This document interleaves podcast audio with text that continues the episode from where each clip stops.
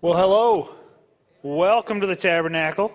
My name is Ben. I'm one of the pastors here, and uh, thank you for coming out uh, to a worship service here as we're coming back together for the first time this weekend. And it's going to feel a little bit weird. It does feel a little bit weird. It's going to feel a little bit different for a while. But I do want to just say this. Through this entire season, I want to be able to look you in the face, whether you're listening online, you're here in person.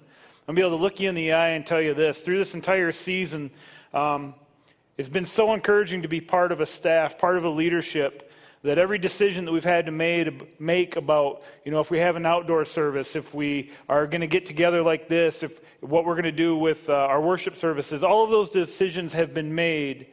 Um, not necessarily listening to the governor, not necessarily listening to Fauci, but listening to what God is telling us to do.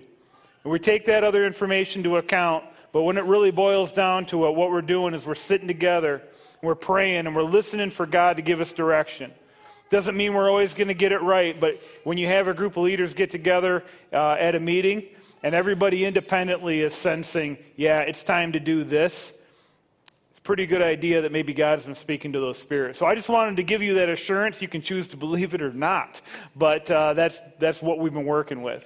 Um, also, just want to let you know uh, one of the important things that we hold in really high regard here at the tabernacle is baptism. And uh, even before this season hit, we were, maybe it was prophetic, I don't know. We'll give God the glory on it if it was. But we were sensing that it was time to switch up how we do baptism here at the tabernacle. And the decision was already made that what we were going to do is through the month of August on Sunday after service, if you would like to be baptized, uh, two pastors will get together, and we've got a, a, a location all set up, but we'll get together with you and your family and we'll sit down and we'll talk, and we're going to have a more of a private baptism ceremony uh, for you and your family. It still counts. Uh, we just hold you under until the bubbles go away. That's the way we know the sin's gone. Um, if you're still alive when we come up, we know you're a witch. No, that's. Well, we just went way off the rail. Okay, so a little levity in the room. So, um, no, seriously, we take we we hold baptism in very high regard. If you are somebody who is uh, not been baptized, you are a believer, um, we'd encourage you to uh, look to Scripture, what Jesus says about that. And if you got any more questions about that, you can talk to any of us that are on staff, and more information will be going out on the website about how to sign up for that. So um, we are in Ephesians still. We've been there since uh, Easter. And uh, I'll just admit, uh, this message that we have is the last four verses in Ephesians. It's really Paul's final greeting. And uh, even as we were sitting together planning out how, uh, how we were going to outline these sermons, uh, there, was, there was, you know, the thought of, well, we can just tuck those four verses in with last week's sermon because it just, there's probably not a lot there that can be said. And uh, the wiser in the room, the wise man stopped us and said, wait, wait a minute, let's take a look at this. And as we started to unpack it, we realized that this is really, these four verses, there's so much superfood, scripture superfood right here. It's just packed with a lot more uh, than maybe at first glance you might see. But when we start to break it down, there's really a lot in there for us, especially today. So, this entire book of Ephesians has really been about this one thing, and it's what the title of this message is. It's, it's about my hope.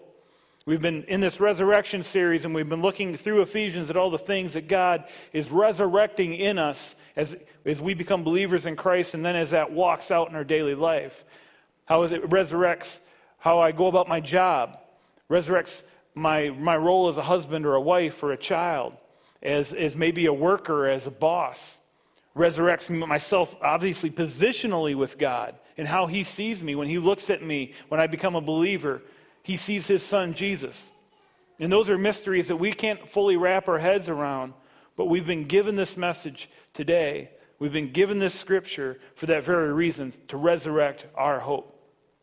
So uh, this afternoon, uh, this afternoon, uh, got a phone call from somebody within the church, a good friend, um, and he had sent me a text earlier in the day. They've been taking care of uh, one of their elderly uh, elderly parent figures in their home. And they knew the end was getting close. And it's been about two and a half months of, you know, getting him outside and back inside during the day and just letting him finish out his, his last bit of life on earth uh, just as peacefully as possible. And by 11 o'clock, sent a text, said, yeah, we're probably a couple hours from, from the end here. And it was about 1.30, another message came through. It says, yep, he just took his last breath. We're, we're getting hospice coming. And uh, we, we do at the church when we, when we find out stuff like that's happened. If any of us are available, we really do try to get there if we can. And we don't always, we aren't always able to make it, but it worked out well for me and John Williams. We were able to connect, and yeah, it's, it's close. Let's go over at least sit with the family, make sure they're okay. If we can pray with them, just do what we can. And half the time, you know, it's hard to know what to do with your hands. Um, and we were able to get there, and as soon as we walked in the house, we just realized this is not what we were expecting to walk into. There were smiles, and there was joy, and there was some laughter. And as we got talking with the family, uh, they were just sharing that, yeah, Dad, he was a he was a just a diehard Jesus lover. He lived to a ripe old age of 90, and through his life, God had blessed him with a successful business, and he was able to be extremely generous with what God had provided him. And even in these last few weeks, he's just been waiting to go home. He hasn't been hanging on, he's been at peace. And he's just been waiting for that time when he closes his eyes, and the next moment he opens them and he's standing before God. And we were just sitting there as eh, we were, had a chance to pray with them and, and just realize, you know, all the family were believers. They all had this hope. And a room like that, a house like that, on a day like that, where the patriarch of the family has just passed away, can be completely different if you don't have that hope that there's something beyond these walls that we have around us right now. See, at some point in our lives, unfortunately, we start to lose that sense of wonder. Jesus talks about having, a, having a, a sense of wonder, a childlike faith. And that's what it takes to get into heaven. And I've, I've been processing, processing that scripture for years. And I remember when I was a kid. I remember when I could look at the woods behind my house and I was really small and it seemed like those woods went on forever. You didn't know what was going to be in there. All the figments of your worst nightmares could be living in those woods. There could be witches in there. There could be gremlins. There could be hobbits. There could be wizards. There could be spaceships. You had no idea what was in those woods. But then we get older and we realize that the woods only goes 100 yards, and that's just where our neighbor's house is. And there might be a few briars, and maybe you'll kick out a deer, but we lose that sense of wonder. And then, with the longer we go through life, we start explaining things away. Well, that must just be a coincidence. And while we think we're getting stronger, and why we think we're getting smarter, and why we think we're evolving, really what we're doing is we're losing hope. Because all that we're left with is hope in what we have around us. Hope in these walls. Hope in this mask. Now, I'm not knocking any of that stuff, but I think you get my drift. And then when somebody passes away unexpectedly, we're left with these questions, and really all that's left is, well, that's just survival of the fittest. And unfortunately, there's a part of us, I think, in most of our hearts, that even when maybe our brains have been going that direction for a long time and we've lost that sense of wonder, there's still this little part in there that we call it the God shaped spot that's just longing, longing for something more. This is, there's got to be something beyond this. So that's really where we pick this up today. Paul has written this letter to us. Paul was a man who had, even though he was a faithful God follower, you could say he had lost a sense of wonder. He had lost a sense of wonder of what God was willing to do. He had lost his sense of wonder about who God was willing to reach, how he was willing to, how far he was willing to go. He had all the religious rules dialed right in, but it was all about the here and now and what he could see in front of him right now, which led him to the point that he was killing people who believed that this man Jesus had risen from the dead. But then Paul had this moment on the Damascus Road where he got his sense of wonder back, where he was blinded by a light, where his life was changed forever. And all these things he thought couldn't possibly exist, that God would never do this. Suddenly, the veil was removed from his eyes. The scripture says the scales came off his eyes. And I think that was both physical and spiritual. And he saw. The prophet Elisha, at one point, was standing with his apprentice, and there was an army about to take the city. And the apprentice was scared. And Elisha prayed, God, open his eyes so he could see. And at that moment, suddenly it was like the veil rolled back, and he could see the armies of God all around them, ready to protect them. That's the sense of wonder that we need to have, to have that hope. So, Paul's writing this letter to us, and we're going to read the last four verses in here, and we're going to see what's in there for us today in 2020. Verse 21 So that you also may know how I am and what I am doing, Tychicus, the beloved brother and faithful minister in the Lord, will tell you everything. I have sent him to you for this very purpose, that you may know how we are and that he may encourage your hearts. And final, Paul's prayer to us is this Peace be to the brothers, and love with faith from God the Father and the Lord Jesus Christ.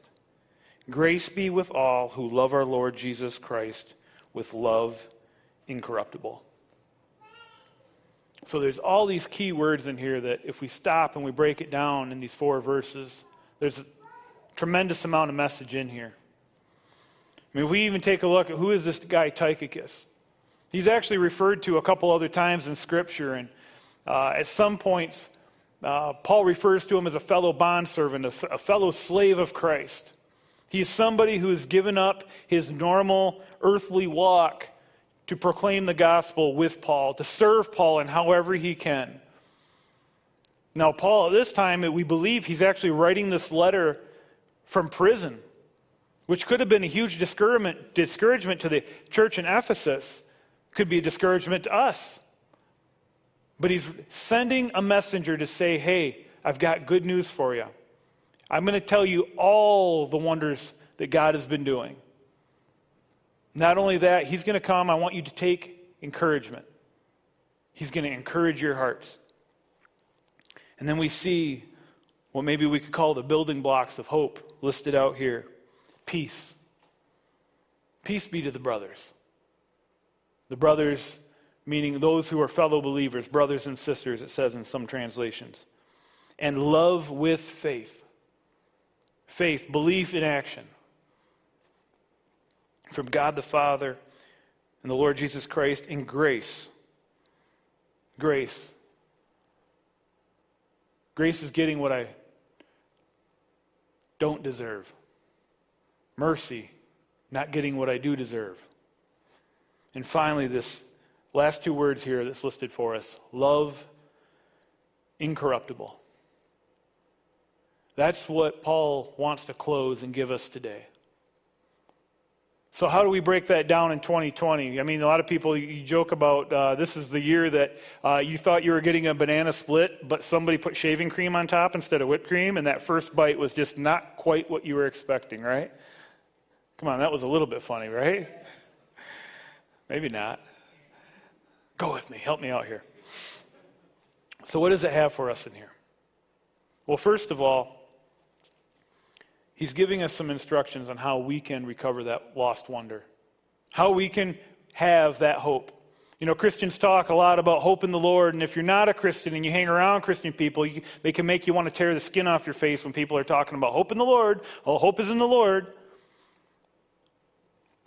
Because we don't, if we're not Christians, we just don't get it. We don't know what that is. How do you know that you know that you know that you can have this hope that when somebody passes away in your home, that you can have a smile on your face and just believe that in one second, in that microsecond, eyes were closed, next was standing before the Lord God, finally seeing him face to face, where there will be no more pain, every tear will be wiped away, where he's gone to, he's a, a room was prepared for that guy. How do you know that you know that you know that to a point that it gets you through all the trials and the tribulations that we're going to have in this life? because we are promised those trials and tribulations. Just as a sidebar, becoming a Christian and taking this hope doesn't mean that your life is going to go great.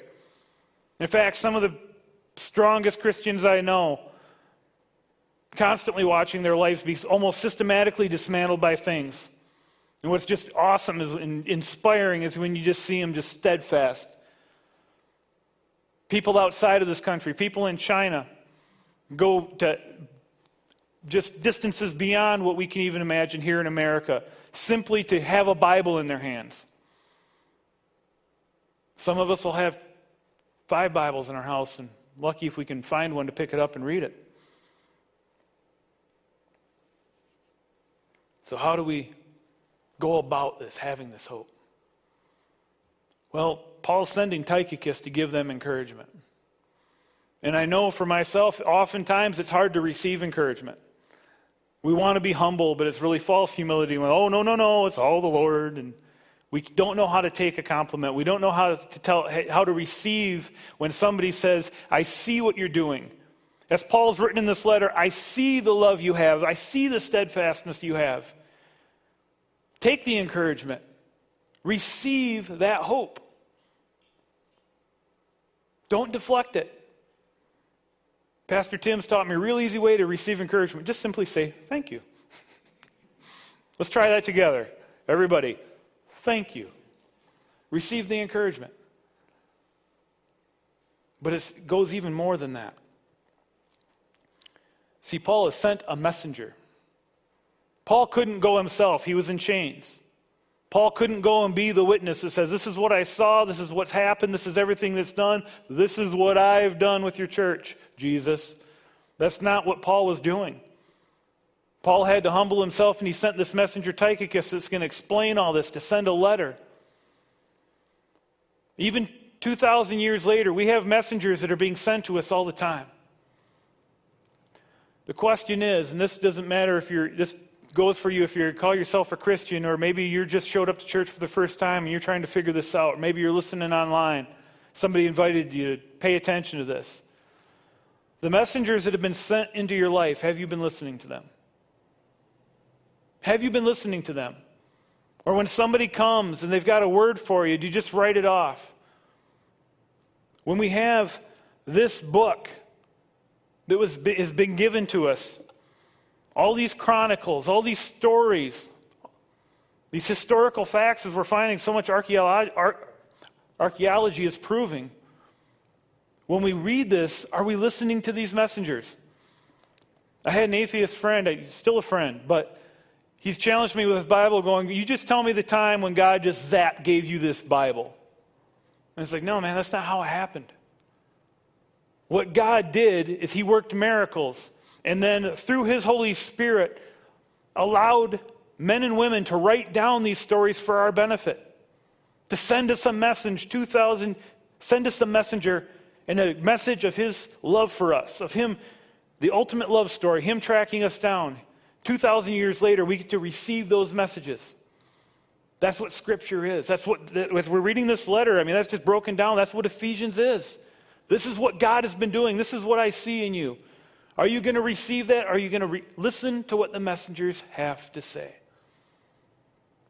I mean, I remember before I became a Christian, it used to bother me when people would share what God was doing in their life because I really didn't want to believe them. It went outside what I figured, if there was a God, what he would even be willing to do. But after a while, some of those stories started to give me a little bit of that sense of wonder back. And I went, yeah, but what if? What if? What if God actually did do that for that person? What if that wasn't just a coincidence? So we need to listen to the messengers that have been given us here in Scripture. We need to listen to the messengers that God has put in our lives to maybe speak to us at work. We need to especially listen to the messengers that are listed in the Gospels. When we break those down, these recounts of these faithful believers that maybe they didn't even believe at first with their own eyes. But as time went on, they began to believe that Jesus actually maybe was who he said he was. He was able to do these miracles. They saw men rise from the dead, people healed miraculously. He was able to shut down the naysayers with a few phrases. And all of it seemed to be pointing right vertical to God. And when women showed up at the tomb and it was empty and they ran back, they were a messenger going back to those disciples to say something has happened. And a couple of them took off running back. they got to the tomb, and again, there's those messengers are telling us that story of what's happened, and then days later, to see your friend, your teacher, your mentor alive and stand before you. If that doesn't give you a sense of wonder back and a sense of hope that maybe there's something going on more than we can see here, I don't know what's gonna. And maybe you're like me at one time where it's like, if I can just convince myself that this is a bunch of baloney, can do whatever I want. But what if? What if? Because I'd certainly like to be more like that man that passed away today with my family around me, where they knew that they knew that they knew where I was. And I'd like to know that when I closed my eyes the next time, I was going to be looking Jesus face to face. grace, faith, peace, love. That gives us hope. So we need to listen to the messengers. And then for us, that we, we've experienced that hope, we have received that hope. For us, the next thing we need to do is just exactly what Paul's doing here and what Tychicus is going to do. We need to share that hope. I'll be honest, this message is really bare bones gospel simple. If you're looking for some revelation on how you should handle your finances, you're not going to get it here tonight. You're not going to get it here this, in this message. This is all simply the gospel boiled down, plain and simple. And what better way to come back into church? Wrapping up the book of Ephesians. The first part of Ephesians is what Christ has done in us, and then he gives us work to do, as it says. Work that's been prepared in advance for us. And that is to go out and share the hope. How do we do that? Glad you asked. Another disciple who saw Jesus alive, who has his fingerprints all over this book. His name was Peter.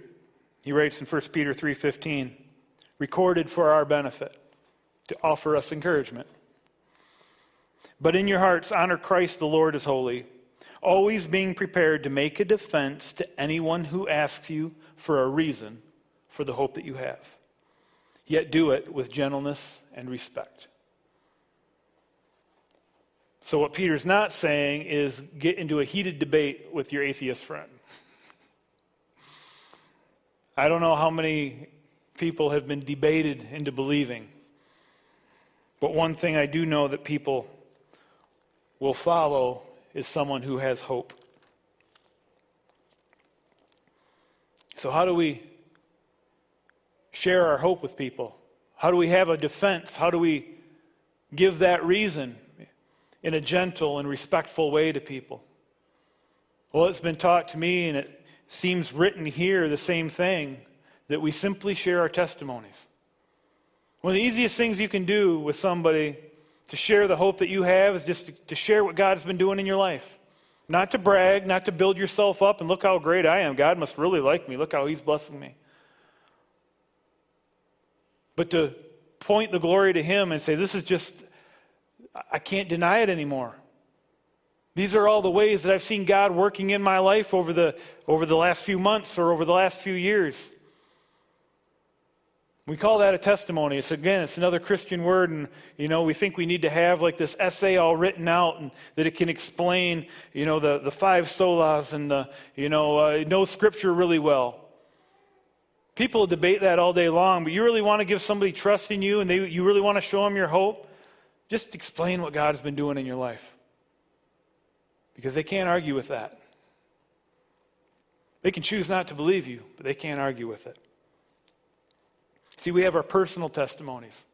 And our personal testimonies are important for us to remember. It was given me as a good instruction early on in my Christian walk that as you go through this Christian walk, you are going to see God move in your life.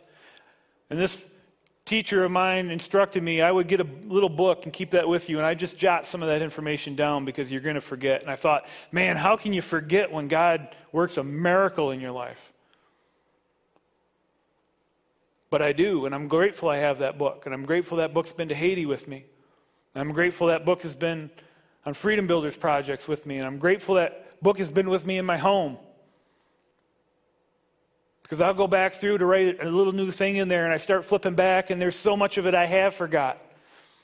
And then those times that I start to doubt is this even real, God? Am I just believing a fairy tale? I go back through that book. And my own personal testimony that I've written down reminds me and encourages myself. I don't even know how that happens. but then we have our family testimony of what God has done in our family, with our, in our family of believers. We have our church testimony. Man, it's great to tell people there's no earthly reason that this building here should be in Buckley, that this church should be happening in Buckley. And it's not because of us, and it's not the building itself, but it's just an indication of the way that God faithfully provided things that we needed along the way. When the doors were shut from the, in the earthly way, and God said, Let me show you another way. In other words, let me just pull back the veil a little bit and let you see just a glimpse. Just a glimpse. And it's so great to go back and see those. And when we get to get together and talk to each other about what God's been doing in our lives and be encouraged. But even when we look at what God's doing at other churches all around northern Michigan, I've got a friend, he's lived, he's lived in other parts of the, the country, and he says, You know, I, I've lived in a lot of different places, I've visited a lot of places. He goes, I just, Ben, I hope you don't take for granted the caliber of godly, Jesus loving, scripture based churches you have in this part of the world. You are blessed beyond belief. And so when we hear that type of thing and we find out that another church is doing well and they've got new believers coming in, what's our response? What's our response? Do we take it as encouragement? Do we hear that testimony and go, wow, God is still doing amazing things? Or do we take an attitude of competition? Oh, they must be Jesus light. They're really not full gospel. And is that the attitude of our hearts? That's us not believing the messengers. That's us not taking the encouragement. And that's us not sharing the encouragement.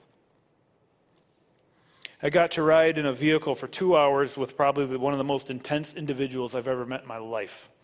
His name was Adrian Dupre, and he spoke last year at our wild game dinner here. And uh, I picked him up at the airport in Grand Rapids to drive him up here. And within a minute or so, I realized this guy is over the top in love with Jesus. He's just one of those guys. And it wasn't obnoxious, it was just like you kind of just wanted to go with it.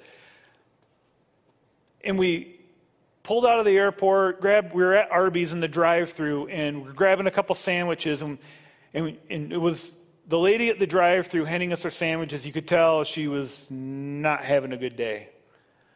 But I watched Adrian within 30 seconds, had her laughing, joking, and talking about Jesus. That's sharing the encouragement. That's sharing the encouragement. Rather than going, oh boy, she's having a bad day, and just rolling up the window and driving on, he saw an opportunity to share encouragement with a lady who was having a rough time. Come find out, she was a believer too. Here I am in the middle as they're talking about Jesus and all the wonderful things that they see going on in their lives. In 30 seconds. How do you do that? Man, you got to have that hope. You got to have that wonder. And I want to be more like that. So on the way up, I'm asking Adrian, I'm like, hey, and I was sharing some of what I was struggling with at the time. I'll admit, I was in a bit of a dark place, trying to figure out how to do this job in this church. Frankly, feeling like I was failing most of you, not really knowing what to do with my hands half the time. Getting my butt chewed sometimes inside and outside of church for maybe not measuring up. And I just like, Adrian, I just don't know if I'm cut out for this, man. Ben, explain this to me. What's going on? I'm talking to him about it. He says, uh, I said, How do you do that, man? You just like, she was grumpy and you turned it like that. He said, I just made a decision early on in my walk, Ben that I was not going to let a carnal Christian steal my joy. I'm not going to let a carnal Christian steal my joy. Wow. What's a carnal Christian? He said, A carnal Christian, somebody who has placed their faith, their hope, and their trust in Jesus with their mouth, but not with their life. They're still living by the flesh. They're still more concerned with their rights, their, their abilities, their needs get met. And they haven't taken that step into selflessness. I'll admit, that hit me hard because I realized a lot of the reasons I was struggling was just because of that. I was still worried about what people thought about me. I was still worried about if I was good enough. I still was worried about my standing in this world.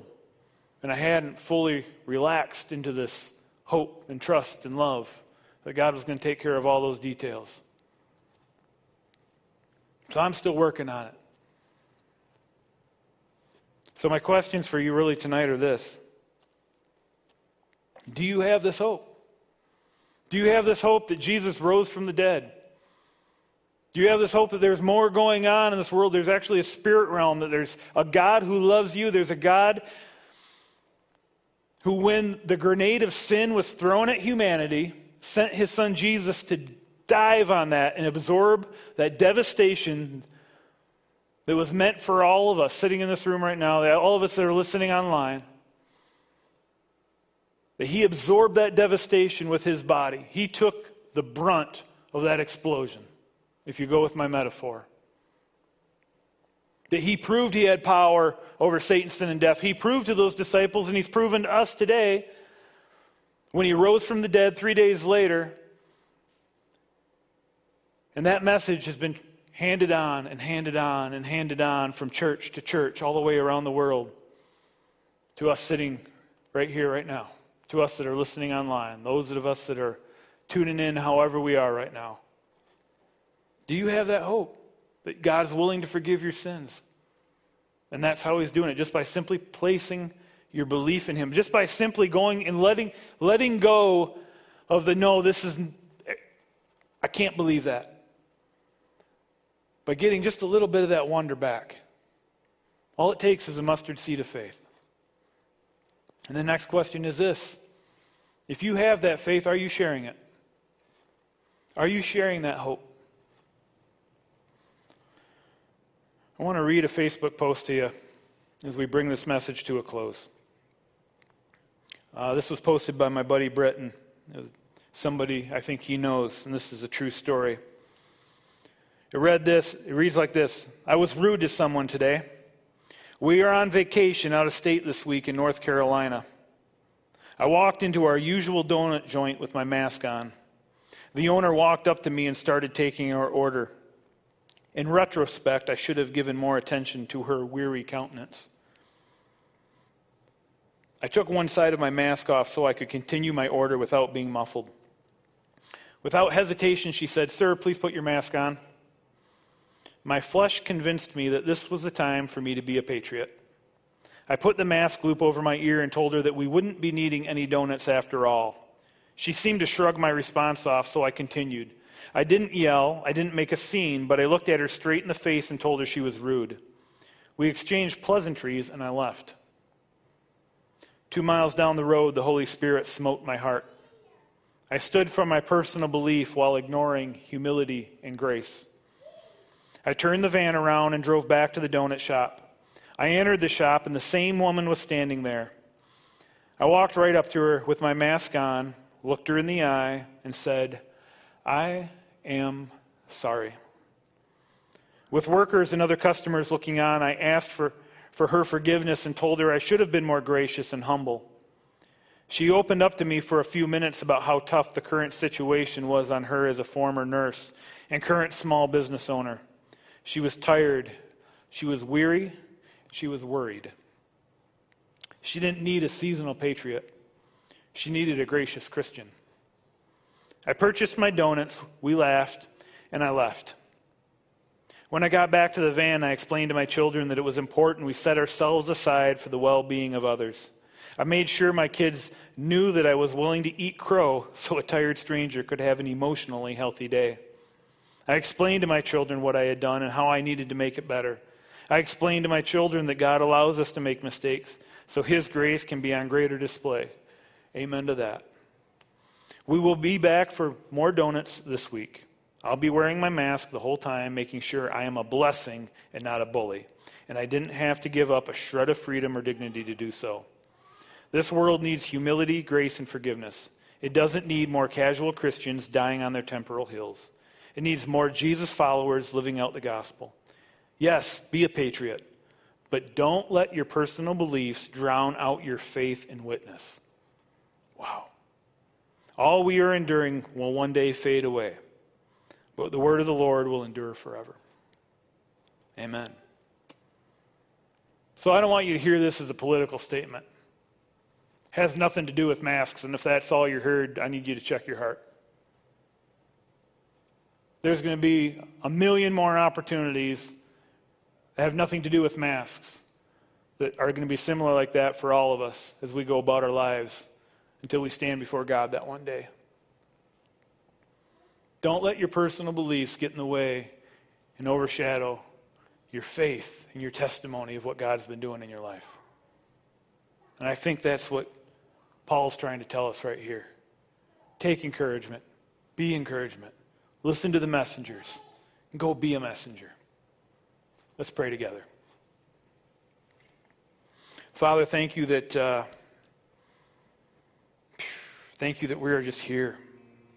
Thank you for the messengers that you've sent before us that have given us this news.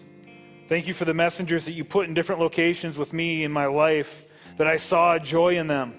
I saw something that was different. I saw a hope that I just couldn't figure out what they had to be so stinking happy about, but it was something I wanted. Thank that you, you sometimes you'll just leave that trail of breadcrumbs for us, Lord. We just keep following and you just keep showing us the way. Thank you for the Gospels, for this book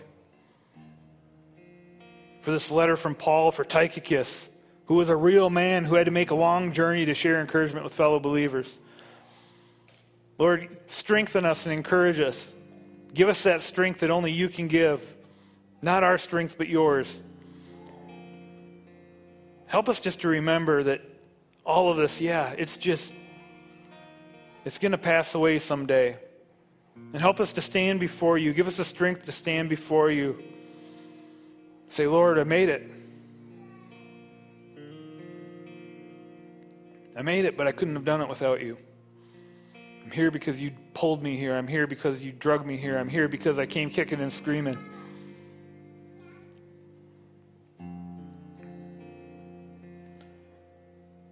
Thank you for your son Jesus showing, how, showing us how to love people well.